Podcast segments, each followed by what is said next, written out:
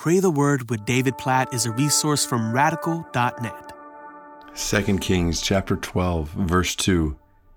And Jehoash did what was right in the eyes of the Lord all his days, because Jehoiada the priest instructed him. What a picture here of the king and the priest working together in the leadership of God's people. The king as administrator among God's people, as the one who is leading them, needed to be spiritually in tune with the state of the people before God. And so the priest instructs the king and teaches him, and the king listens. And as a result, the people are led well. Jehoash does what is right in the eyes of the Lord all his days. There's so much I think about when I when I read this simple verse. One, just for this need in all of our lives, to listen well to instruction from the Lord, specifically when we have influence in others' lives and we have leadership in other people's lives, whether that's in our homes, in work, in the church, or just the influence we have in day to day relationships with other people, that we would be in touch with the spiritual state of the people we are leading, that would be praying for them and hearing God's word on their behalf, instructing them in God's word and leading others well, influencing others with the grace of God that comes from His Word, with the wisdom of God that comes from His Word.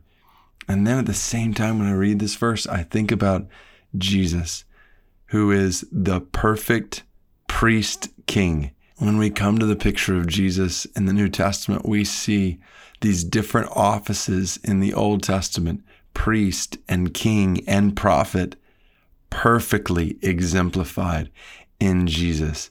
That he is the ruler, the leader, the king who is perfectly in touch with the state of God's people and perfectly reveals the word of God to his people. There is no one like Jesus. He is the leader we need, all of us need in our lives. He is the leader that the people we influence need, which is why when it comes to influencing others, the whole picture of 1 Corinthians 11, 1 is so critical. Follow me as I follow Christ.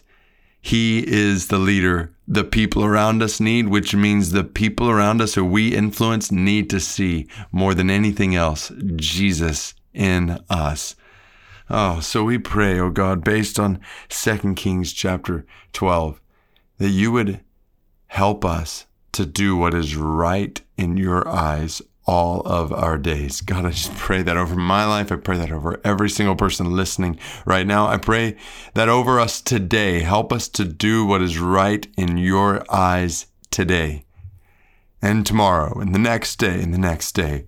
As we listen to instruction from your word, God, we praise you for your word. We pray that we would meditate on it day and night and be careful to do according to all that is written in it.